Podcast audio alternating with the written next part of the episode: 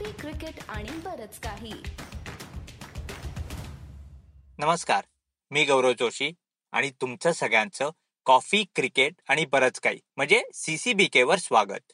दुसरा दिवस हा चौथ्या आणि शेवटच्या टेस्ट मॅचचा संपला आहे आणि रिषभ पंतनी ही मॅच चक्क इंडियाच्या फेवर मध्ये सगळी फिरवून दिली आहे पण कुठेतरी रिषभ पंतला काय मानायला पाहिजे?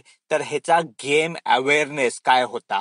कधी जोरात शॉट मारायचे कधी रिस्क घ्यायची हे त्यांनी व्यवस्थित जाणून घेतलेलं आज दिवसभर. आणि त्यामुळेच त्याचं टेस्ट मॅच मधलं तिसरं शतक त्यांनी केलं आणि इंडियाला एवढ्या चांगल्या पोझिशनला ठेवलं. तुम्ही बघायला जाल तर त्याचे पहिले पन्नास रन ब्याऐंशी बॉलमध्ये त्यांनी केले होते. चार आउट ऐंशी स्कोर होता. आणि त्यामुळे त्याला माहिती होतं की कुठेतरी आत्ता रिस्क घेण्यात फायदा नाही. जरी तो कधी सिक्स मारू शकला तरी. हळू खेळला जेव्हा वाईट बॉल आला तो मात्र त्यांनी फोरला मारला. पण नाहीतर तर त्याच्या डिफेन्सवर त्यांनी खूप ट्रस्ट केलं आज. आणि चांगल्या सिंगल्स काढल्या रोटेट स्ट्राईक केला आणि चांगला सपोर्ट करून वॉशिंग्टन सुंदर बरं. त्यांनी हळूहळू हळूहळू इंग्लंडच्या दोनशे पाचच्या फर्स्ट इनिंग्स टोटल पर्यंत तो रन करायला करत होता. आणि तुम्ही बघितलं तर तेव्हा साधारण पंच्याहत्तर शहात्तर ओव्हर झाल्या होत्या.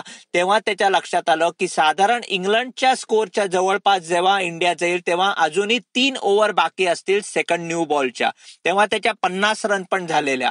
काही बॅट्समॅन असं करतात की त्या तीन ओव्हर जपून खेळतात आणि नवीन बॉल विरुद्ध जपून खेळायचं असं मनात असतं. पण त्यालाच गेम अवेअरनेस म्हणतात.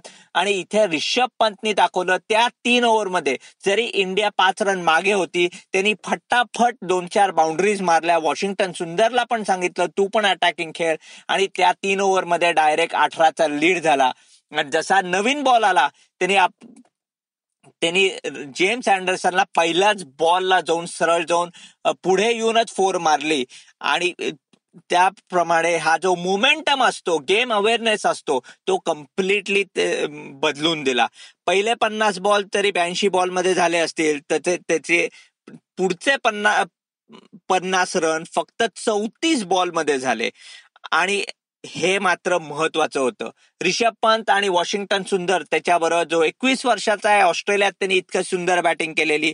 आज त्याला पण नक्कीच क्रेडिट द्यायला पाहिजे. कुठेही रिस्क नाही. त्याचा पण डिफेन्स जो असतो विराट कोहली या मॅचच्या आधी म्हणालेला की डिफेन्स आमच्या बॅट्समननी ट्रस्ट केला पाहिजे. व्यवस्थित केला पाहिजे की सगळं व्यवस्थित होईल. आज वॉशिंग्टन सुंदरनी पण टेरिफिक बॅटिंग केली. आणि हळूहळू टिकून तो पण अजूनही साठ धावावर अजूनही खेळतो आहे. पण कुठेतरी थोडं मागे गेलं तर थोडस इंडियाची जी स्ट्रॅटजी होती आज कशी खेळायची? पहिले खूप हळू खेळले फक्त पहिल्या सेशनला छप्पन रन केले. कारण इंडियाला एक माहिती होतं एक प्रचंड ऊन ऊन तर आहेच पण इंग्लंडकडे फक्त तीनच फ्रंटलाईन बॉलर्स होते. आणि त्याच्यातला डॉम बेसचा फॉर्म पण होता त्यामुळे जॅक लीच आणि जेम्स अँडरसन हे ना दमून दमून ते शेवटच्या सेशनला किती बॉलिंग टाकणार आहेत ह्याचा विचार करून आज टीम नक्की खेळली. पहिल्या सेशनला छप्पन रन तर दुसऱ्या सेशनला त्र्याहत्तर रन आणि मग शेवटच्या सेशनला जेव्हा रिषभ पंत एवढा सेट होता वॉशिंग्टन सुंदर सेट होता तेव्हा त्यावेळी एकशे चाळीस रन केल्या इंडियाने. आणि ही कुठेतरी ही स्ट्रॅटजी टीमची नक्की होती. आणि ह्यालाच टेस्ट क्रिकेट मानलं पाहिजे. ह्यालाच गेम अवेअरनेस मानलं पाहिजे. ऑपोजिशनची स्ट्रेंथ कुठे हे करून स्वतःने कसं खेळायचं हे बघितलं पाहिजे. आणि ह्याच सगळ्या स्ट्रॅटेजीज आज एकत्र आणूनच म्हणून इंडिया या मॅच मध्ये पुढे आहे.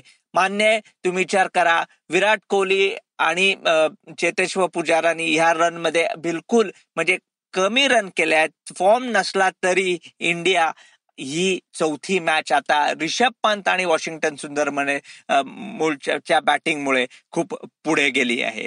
ऍडव्हान्टेज इंडिया नक्की इंग्लंड बॉलर्सना कुठेतरी मानलं पाहिजे. दोन सेशन त्यांनी प्रचंड चांगलं डिसिप्लिन दाखवलं. पण इंडियाला माहिती होतं की ते दोन सेशन व्यवस्थित खेळले त्यांना दमवलं तर तिसरा सेशन नक्की इंडियाचा होईल. रिषभ पंतनी ते करून दाखवलं. आणि इंडिया आता या टेस्ट मॅच मध्ये खूपच पुढे गेली आहे.